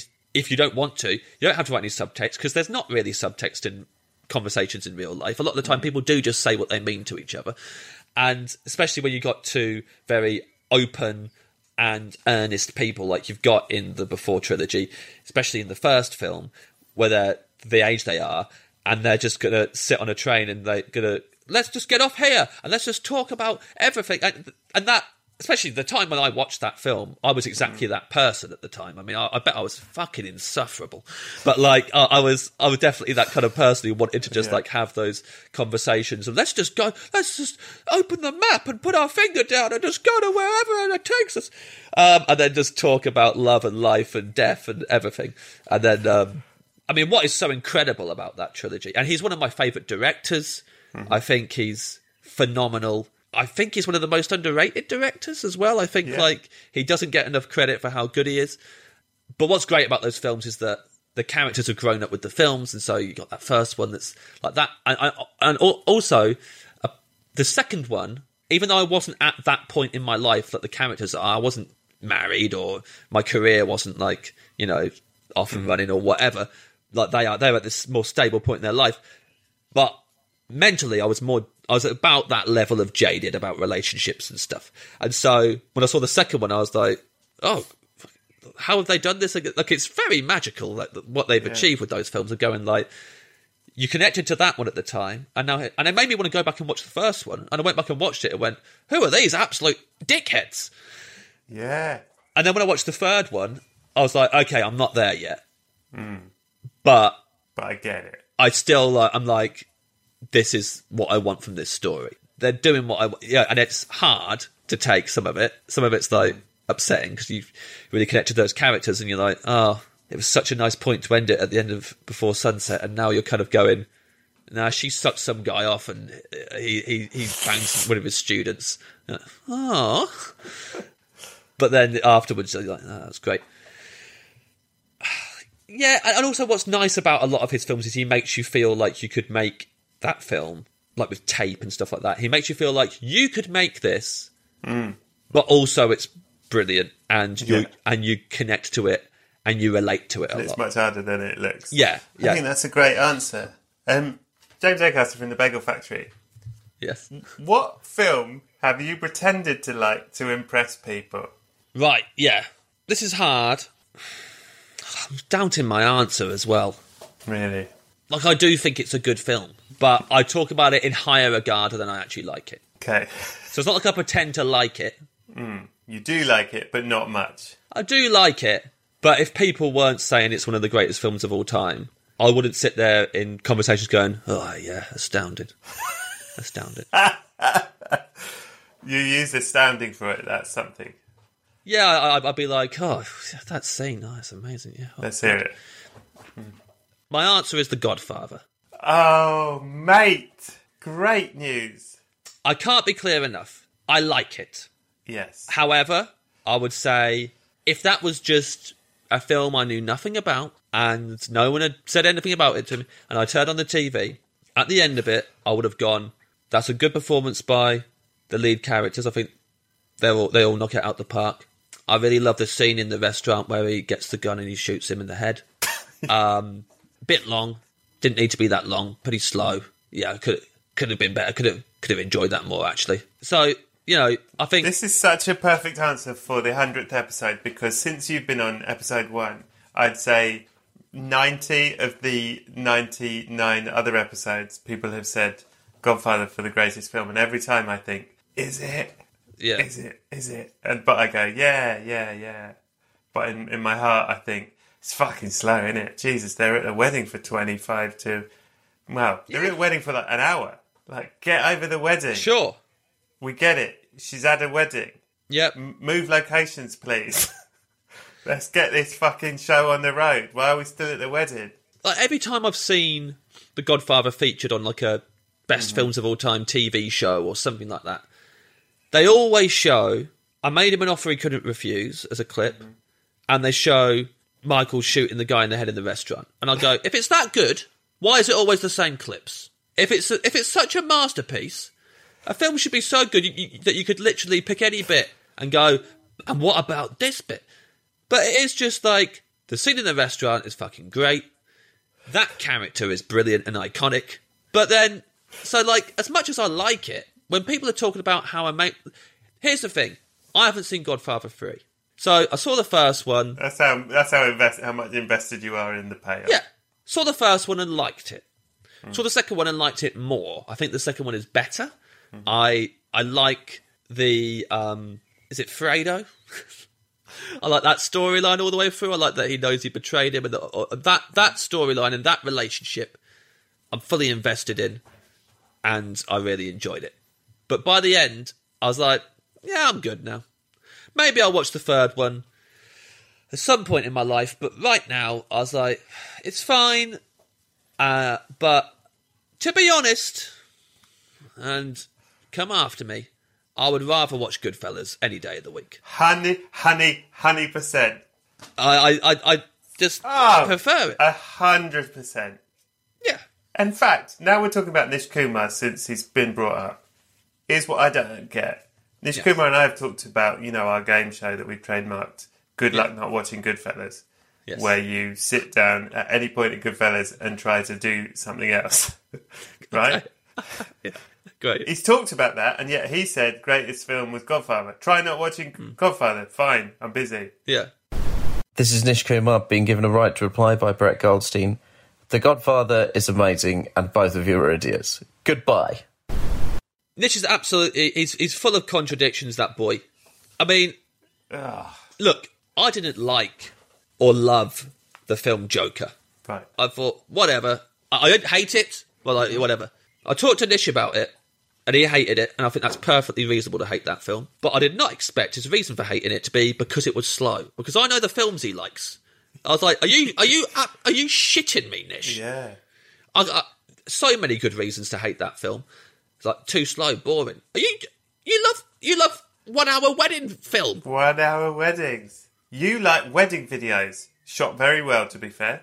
Yeah, But to be fair to him, that's all Nish watches is Godfather and The Deer Hunter, over and over again, Fuck me. and Wedding Crashers. They're his three favourite films. And the Lucy Punch film, The Wedding Tape. You know what I would really like to see, Yeah. in, in terms of film crossovers, are Vince Vaughn and Owen Wilson's characters from Wedding Crashers crashing the wedding in Deer Hunter. Oh, mate. Oh, I'd love that. Would really perk that film up, actually. Them trying to, And Christopher Walken hands them a gun and says, "Join in." yeah, Oh, I'd love that. yeah. That yeah. would really perk that film up. Both Yeah, of those films would benefit uh, being crashed by Vince and Owen. yeah, those two. Right. What film have you never seen that you think it's mad that you've never seen it? Great question. I'm gonna. I might have to explain this answer because you might hear it and go, "That's." it," But my answer mm-hmm. is The Princess Bride. That is absolutely mad. Next question. What is the film that you can only watch alone? Is that what you planned to do? You answered the question perfectly. Okay, great. That is mad. yeah, you agree that it's mad? Completely mad. There are there are more there are bigger films that I haven't seen that are on the films to watch before you die lists and stuff like that. I've not mm. seen Apocalypse Now or anything, but I think it's understandable why I haven't sat down and watched Apocalypse Now yet because it's very Yeah. long and heavy, and so understandable. Princess Bride seems 100% up my street. I already know I would like it, Yeah. and I think it's mad that I haven't watched it. Next question. Absolutely. That's mad. You've answered, you've read the question and you've answered it. And now let's move on to a question which I'll admit makes zero sense and I don't have an answer for. okay, the question is what film can you only watch alone? What are you talking about? Well, I guess it's different with you and your girlfriend that you'll watch anything and chat through. But like you'll go like, oh yeah, let's whack on Tyrannosaur. We'll have a sexy night in. So I mean, a film. I would probably think something like Tyrannosaur, where I'd go, okay, no, that's not quite what I mean. I mean a film that I love, but I don't expect anyone else to like it. So I'm not even. I'm not even going. You should watch this film. I'm just going. I, I love this film. It's probably not for you. We don't need to talk about it. I'm not going to push this one. I'm just going to watch this on my own. I'm going to be happy in myself. You know, my my second best film of last year was High Life, and I possibly put that in that category. I fucking love High Life, but I don't really expect anyone else to. So I wouldn't necessarily go, "You'll love this," even though I loved it, because I would fully understand why you might hate it. Do you know what I mean? Like, I don't want to show my girlfriend that because I don't want to feel her boredom and sort of disappointment in it. I just like forget it. I'll just watch this. Sure. This one's for me. This one's for me. Do you know what I mean? Yeah, yeah, yeah, yeah, yeah, yeah. I mean, then we're kind of bordering on guilty pleasure films, right? No. No, it's not that. That's not what you mean. I mean, I don't know why. I mean, look, these are, these are new questions, and some of them might need finessing. But I appreciate that. It's what's the film you can only watch alone? You don't want to watch it with anyone else. I mean, it could be a, a dirty film, I suppose. I hadn't thought of it like that, but now I am. Well, those are the only. I mean, I, I can't believe you hadn't thought of it like that. It's, it's the only. It's the only answer I thought you were driving at. I think you were basically you being. I mean, for those people who don't know uh, Brett's entire history, uh, he's been porn free for quite a few years now. Doesn't watch pornography at all. And uh, which well done, by the way, the, it's the way to go. But I imagine Brett just wants to hear about pornos from people. Okay, well, let's take it that way. That's He's put a, he put a question in that is basically, please tell me your favourite porn film. And then I tell you, and you go, oh, that was enough. That'll keep me going for another decade. I just remembered Acas's description of a porn film. Yeah, that's a great way of reading it. It's your interpretation. So if that's how you read it, then please go ahead. I can't because my, my parents listen to every single podcast I ever do. Do they? Um, Shout out. And, and while I'm sure they assume that I've watched pornography, I don't want them to know the, the specifics. Specific. Yeah. Okay. Um, I imagine you like whimsy porn. sure, yeah, yeah. It's, it's directed by Tim Burton. All the all the porn I watch. uh, lots of people dressed up as animals, like in Yep. fields. Yeah, sure. Being slight, slightly ironic, So many Like flights of fancy. slightly ironic sex. A flight of fancy. They're fancy. doing it, but they don't really mean it. They're being quite sweet about it. Um, and when they come, they float. Do you know what? What? Right now, Hmm. we were saying about Dogma earlier. Yeah. I think mainly just because I I loved it, Hmm. and now I've, I'm scared it might be rubbish. I would want to watch it on my own because Great answer. Great answer. I wouldn't. I wouldn't want to sit someone down and go. I used to love this film. Put Hmm. it on and go. So I was an idiot. Yeah, you can't vouch for it. It's a film Yeah. maybe you can't vouch for. That's great. Yeah, and I would. I would probably still feel sentimental about it watching it. I'd still probably enjoy watching it because it reminds me of that time in my life. Mm-hmm. And I do, as I say, I really love the story behind it and the idea behind it. But definitely, if some point you know during this lockdown and us watching a film every night, my girlfriend was like, "Let's watch that." I'm like, "No, No, I'm um, putting on the whimsy porn. yeah, yeah, we'll watch that That's together." safer. And and do not talk through it. Finally, some respect. Um, what is the film? Oh yeah, this is this is a fair one. What is the film you would show a lover as a test to see if you should be together? Now, I completely understand what you mean by this. Yeah. I honestly don't have a film that I do this with. Okay. I probably used to, but I can't remember what the films were. But I definitely used to have like little tests, albums, films, hmm. books, or whatever when I was in relationships when I was probably in my twenties. I guess it's a deal breaker. What's the film that's a deal breaker? That's really The deal breaker. So that's how, that's how I yeah that's how I chose to interpret it. yes. If she doesn't like this, you can't be with her. Yeah. And by the way, hmm. there's probably no film I feel like that 100% about.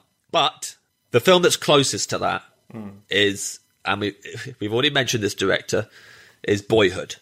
Right. And Boyhood, this is not only one of my favourite films, but also, I was saying earlier on about the Oscars, it was the first time I got invested in the Oscars. So, the year when Boyhood came out, mm-hmm. I, for whatever reason, decided it was it would be fun to watch all of the nominees or for Best Picture. Right. And Boyhood, I'd already heard about it. I knew what they'd done, that they'd like filmed it over 12 years, I think, or 13 years, and use the same actors, and you genuinely see the actors grow up and age and mature. And they did it like once a summer for that amount of time. And I knew that I liked him and his films. I, I, I'd, seen, you know, the before films. I'd seen School of Rock, which is incredible. I know that you appreciate School of Rock as well. It's one one of the top, top Which 10. would also almost be an answer for this. The emotions that he conveys in his films are so authentic and important as well. And like He's the a proper humanist, isn't he? Yes, He is the he very is. definition of that. School of Rock is another film where if I watched it with someone and they went, nah, I'd be like, oh, okay, well you're you don't care about the same things as me, or you don't get it.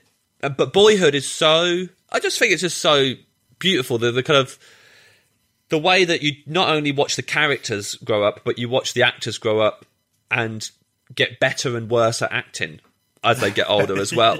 Like you, you, you, you you see the main character kind of as a little boy just be able to act, and then getting awkward and being quite aware of what he's doing and being not so good at it, and then end good at it again, and like believable again. And it's nice to see that journey with an actor and go, oh yeah, like you know, he he kind of he was he was just thinking he wasn't even thinking about it to begin with, and when he started thinking about it, it got difficult, and then he trained himself to be able to think about it and do it deliberately, and was good at it by the end. And that's that's good to see. I have never had that in a film, and I was so in love with that film, and I liked a lot of the nominees that year. I think Whiplash came out that year, stuff like that, and I liked Birdman.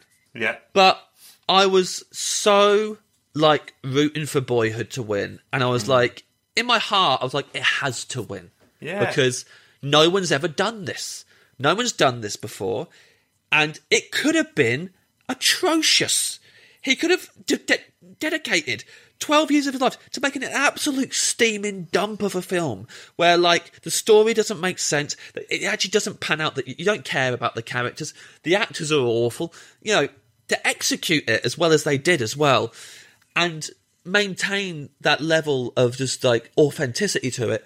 So, this is like watching an acrobat achieve something impossible and land it at the end, and they deserve just to be hmm. celebrated all night. And I think they got one Oscar for Best Supporting Actress, and that was it. Yeah. And Birdman won, which was a film about actors, hmm. and I was so furious. And I just felt like anyone, whenever anyone doesn't like Boyhood, I feel like they're saying, I preferred Birdman. Yeah, it's like it's like people who don't like Beale Street. You prefer Green Book, did you? That's what yeah, you exactly. Exactly. life. That's what I, that's what I will Yeah. feel. And even though earlier I said I like films that deliberately show this is a film, I guess I only like it if they do it to like hundred percent commit to it.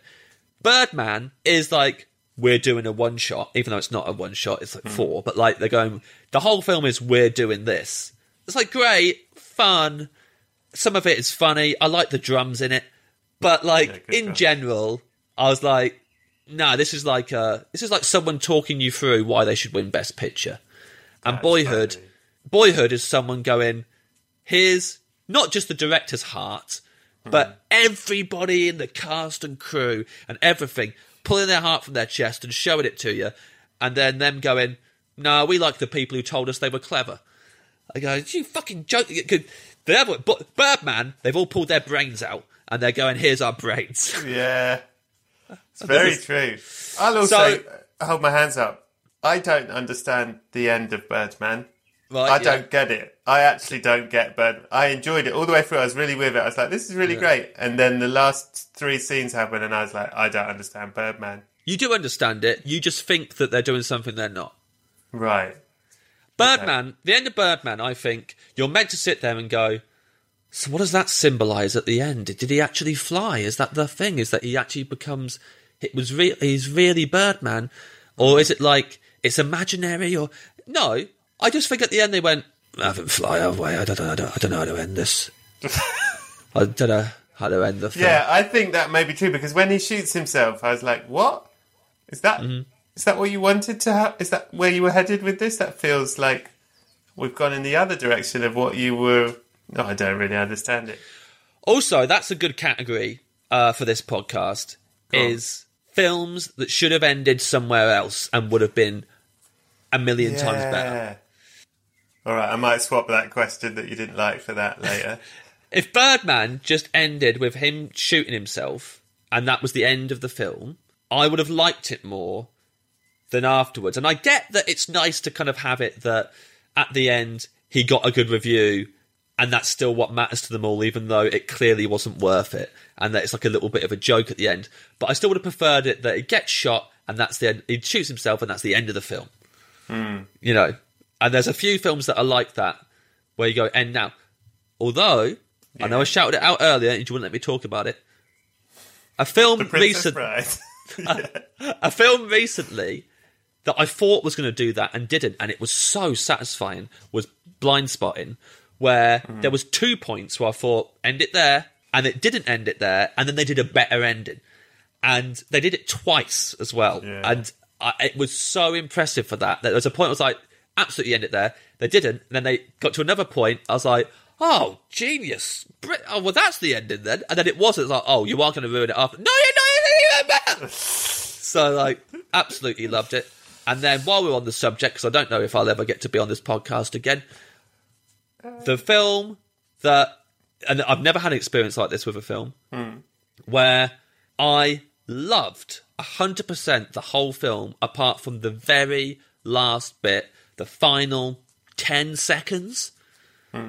was the Florida Project, where I was like, Get off this podcast. listen, I completely appreciate that because it is, and I don't want this to put anyone off of watching this film because it is.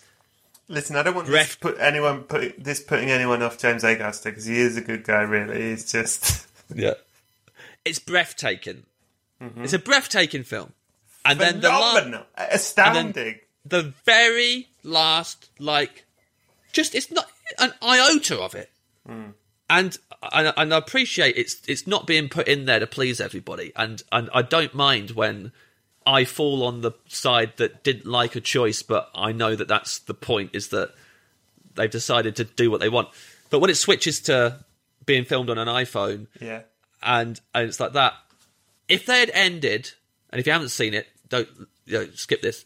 But if it had ended on her face when she's at her friend's door and she's crying, I said out loud, apologies, Brett. I said out loud, "Who the fuck is this girl?" Because her performance, yeah. I was like, what the something fuck is this? That crying, I, I was like, oh my god! And then a millisecond later, I went, what the fuck? What, that, what happened there? Um, and it was so confusing. I had to, you know, look it up afterwards and be like, why did he do that? Why did the director do that? And then I read his reasoning for doing it, and I was like, well, that hasn't. What the fuck film did you think you were making, mate? Have you read what he fi- what he thinks of his film? Go on. He thinks he was he was making an updated version of the Little Rascals. Yeah, I do know that. Blows my mind. I say this. Yes. I love it. I love it. good. I'm glad, but Joe, what it makes Love me glad that you love it because I want, I want there to be people yeah, who feel the opposite it's- way it's to me. bri- it's brilliant, and I also I think without it, it's it's interesting you really took against it because without it, it's a very different film. It's a it's a very different end. It's interesting. It is such a short bit, but it changes the feel, the the uh, the emotion, the message. Everything changes in that last bit. But also, it's not real, right? It's a, it's a, it's a dream. Well, it's sort of up to you. Sure. Because it is also real. Either way, there's an element of, I don't know how long that's going to last, that bit. Mm-hmm. Yeah. But it could be real. It just probably won't be for long. But it's yes. nice. And it's also this dream, the American dream, the whole dream is there. And then Yeah. they get to, they can go and have it for a little bit, but it's, it's limited. Yeah. Interesting. What is the film that made you the most uncomfortable? It's not another porno question, or it can be. It's up to you. Could be, couldn't it? Oh, yeah. This is, Oh yeah, it's a porno. Go on. may I say, though, I love this film. It's one of my favourite films ever. Right. But the first time I watched it, I was so uncomfortable, and I loved how uncomfortable I was as well. Is Happiness. Oh boy. So I don't think any film I've watched is exactly like it, apart from films by the same director. He kind of hits that uh, tone really well, unlike anybody else. But um, I can't remember his name, Todd something. but uh, there's a few bits in the film where I'm incredibly awkward. I feel incredibly awkward. One is when, and also like you know, laughing at the same time. But when uh, Philip Seymour Hoffman finally tells the woman that he's been like in love with, that you know, kind of how he feels, and then it turns out she's murdered someone in her house. It's like, I, I mean, it's still now. Every time I think about it, I think that is absolutely genius to think of to write write a character, write a characters like that and a scene like that. But the scene when they're talking is like the whole relation, the whole back and forth between the, the performances of those two actors is so awkward, and you're like so cringy, and you're like, oh my god, I can't believe this is happening. Obviously, the famous scene from Happiness, which is awkward, is when the dad of the his his son's got a friend coming over, and the dad is a paedophile mm-hmm. and is in love with or fancies his friend, his son's friend, and has drugged a sandwich that he's given to the boy. And again, just the way it's set up is staggering because I the first time I watched it, he's so creepy and it's so skin crawlingly just like you just want to look away. You're like this whole thing is horrible. And yet there's a part of me that's like, I hope he eats the sandwich, that kid.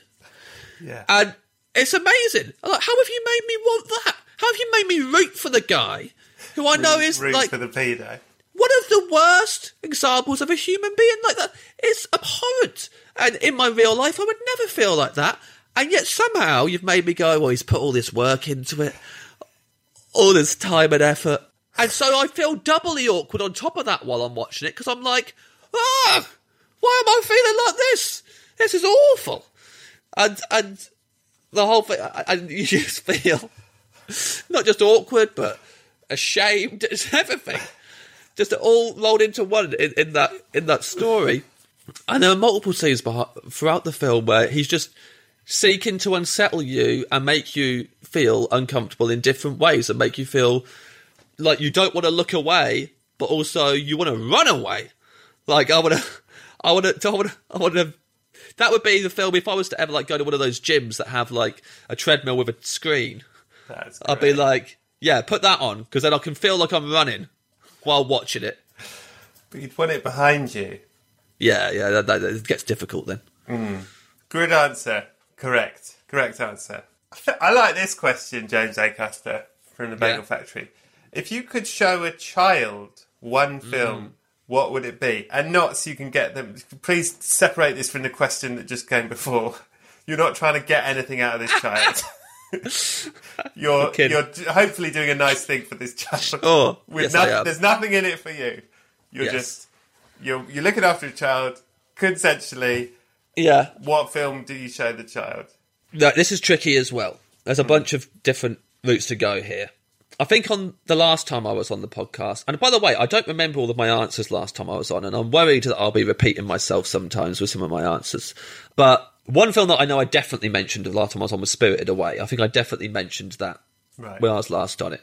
And I think probably if I was to like show a kid a film that I thought was like an important film for a- kid to see, a child to see, it would probably be that because I think it's uh, it's perfect and the kid will probably grow up to be a better person if they watch it. But I've got nephews. Okay. I have four, I have four nephews Bragging.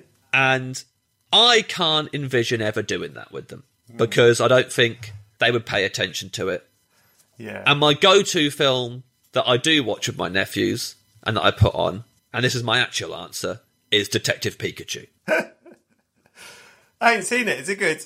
I absolutely love it. Oh, and great. look, yes, I have Pokemon Go on my phone, and I know all the names of the Pokemon, so it makes it a lot easier for me to watch the film because I You, there's you know the backstory. well, it's mainly because basically, if you if you play Pokemon on your phone or the cards or whatever the other versions there are, then the film is just a big bag of Easter eggs, and it's just here's all the Pokemon you've seen before. There's one in the background. There's one in the foreground. There's one talking. There's one swinging about, and you're like, ah, I know them all. I don't know. So like, and th- one of the main ways that I relate to my nephews and connect with them is by talking about Pokemon.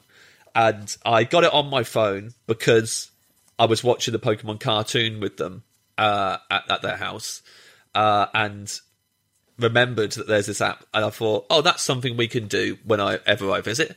Is we can go out. It's a good way to get them out of the house, go for a walk together. So I got that on on my phone, but I was on tour at the time, so I was constantly on it, gotten obsessed with the game, and then every time I see them, uh, immediately say, "Have you got any new Pokemon?" Would be their first question. And sometimes I get impatient because I haven't seen them in a while, and I send them screen grabs of new Pokemon that I've got. And by the way, I've got four nephews, but they're not brothers. Like two of them are brothers, and another two of them are brothers. They're different families. Uh, and two of them visited me once in London, and we were meant to be going to the because they all love Pokemon, but we were meant to go to the Pokemon pop-up shop at Westfield, and we went there, and we basically couldn't get in. And I realised I'd failed as an uncle, and I'd really, I'd really ruined it. And so I was like, "Well, let's go to HMV," Because it was too just- busy. How, why couldn't you get in? Too busy. it's ridiculous. Oh, it's an absolute nightmare how they Right. organise it. Basically, they seem to let about four kids in at a time, so they've just got a whole shop to themselves. So- social distancing. Uh, Well, it wasn't back then, but like, yeah, they were ahead of their time, I guess. And like, so the shop was virtually empty with like four kids, and and and, and all the kids who were queuing up. We got there at four in the afternoon or three in the afternoon, and by the time we got there, all the kids who were queuing up had been there since ten a.m. Oh, and and um, so it's a, it's a shambles. Right. Anyway, HMV was across the way. I went, let's go in there, get a DVD. My nephew chose Detective Pikachu. We went home and watched it with bowls of ice cream. It's brilliant. His cousins heard about it and were like, we want to do that next time we visit. So we had a Detective Pikachu and ice cream night. Both evenings were absolutely brilliant. And really, if I'm showing a kid Spirited Away, it's because I'm trying to impart something to them. And It's I, I think you're being watched. yeah, or I think it? I, th- I think it will make them better people and blah blah blah. But really, I saw Spirited Away when I was sixteen. I wasn't a little kid. I was sixteen, and I thought it was great. And actually, it's probably a more appropriate age to watch it. And actually, if I want to see my nephews really enjoy a film and just love it, I put on Detective Pikachu. And even films that uh, there's other films I considered for this. I, I, I wrote down Coco, Paddington Two, the Lego Movie. The Lego Movie is the only one that came close, actually, because Coco and um, Paddington 2, I think, are brilliant. But again, I think in order to really appreciate how brilliant they are, you have to be an adult. And even Paddington 2, like I think you really have to like that. appreciate that they don't they don't there's no missteps in that film. It's great. Blah blah blah. Lego Movie is the only one where I think like it's a perfect blend of.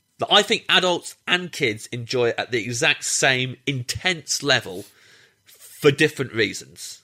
And it's like it's it's doing everything a kid wants in a film of being just hundred miles an hour, like stuff happening all the time and really colourful and all this, and then everything that an adult wants, where every single joke is is brilliant, every single character is brilliant, the story is great, and they're just like those guys who made that film. Again, I'm bad with names sometimes, but Lord and Miller. I don't know if I can think of. Right. I don't think I can think of someone else who consistently has made films where I've seen the poster and gone, someone's about to not have a career, and then they become my favourite films afterwards. Cloudy with a Chance of Meatballs. when I saw the poster for that, I went, Yeah. Well, I hope you got fired, you absolute piece of shit.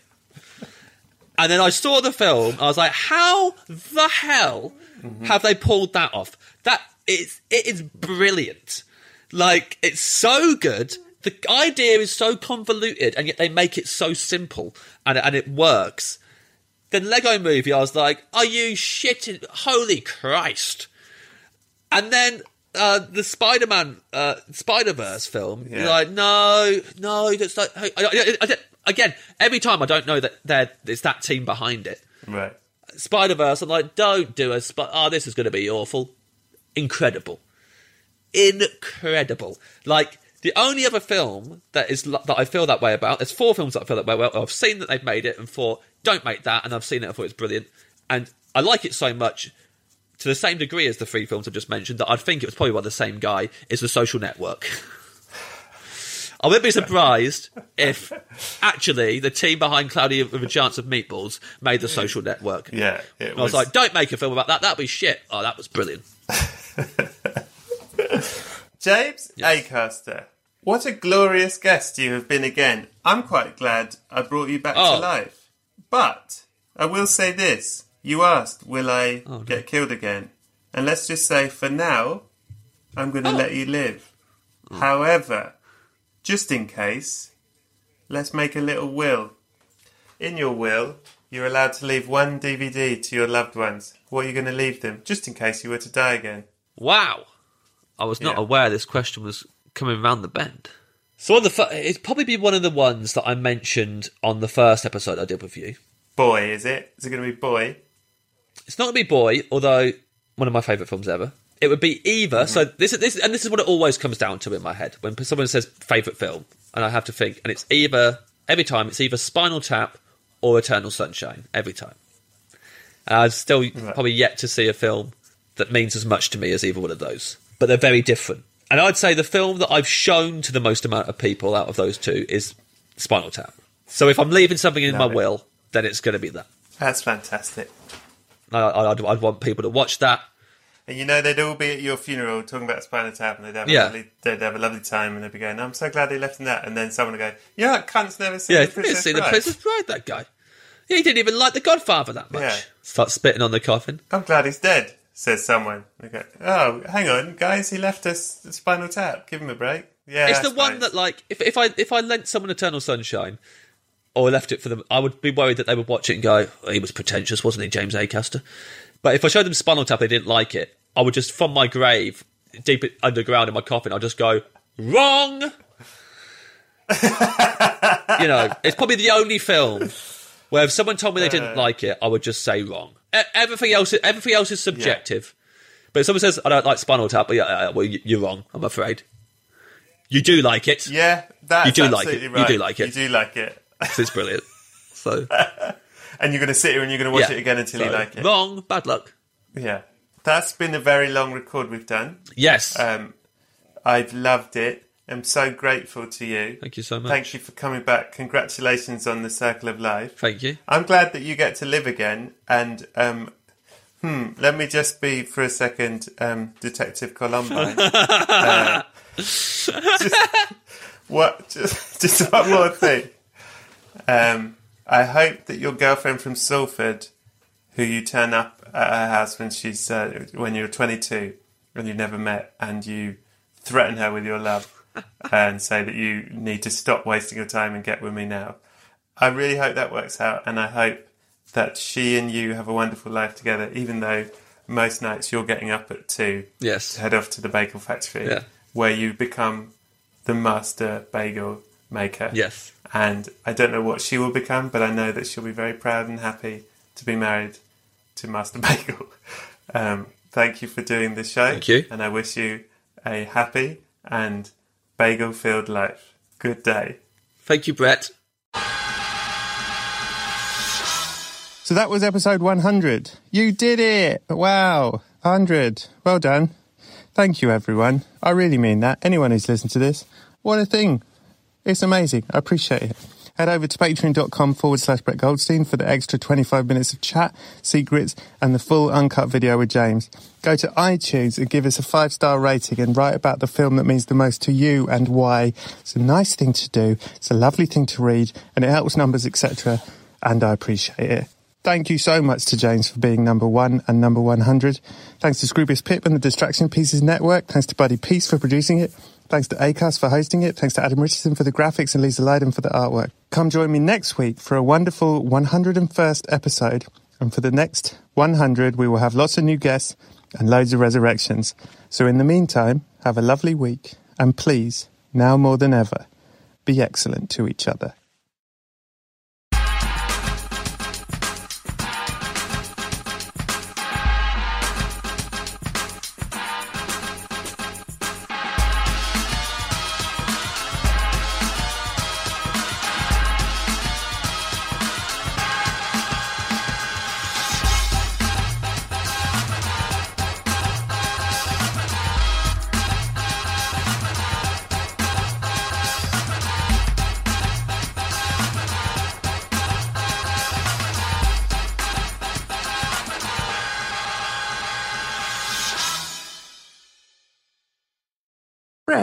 Sometimes I dream of becoming an actor. Have you ever dreamt of becoming an actor? Maureen, what is it you think I do for a living? Never mind. Sounds like you need the New York Film Academy. NYFA offers workshops, BFA and MFA degrees, and summer camps in filmmaking, acting, journalism, and more, online and on campuses across the globe. To make films alongside industry professionals, explore more at nyfa.edu. Thanks, Brett. Thank you, Maureen. Infiniti presents a new chapter in luxury, the premiere of the all new 2025 Infiniti QX80, live March 20th from the edge at Hudson Yards in New York City, featuring a performance by Jon Batiste. The all new 2025 Infiniti QX80 is an SUV designed to help every passenger feel just right. Be the first to see it March 20th at 7 p.m. Eastern, only on iHeartRadio's YouTube channel. Save the date at new-QX80.com. Don't miss it. 2025 QX80 coming this summer.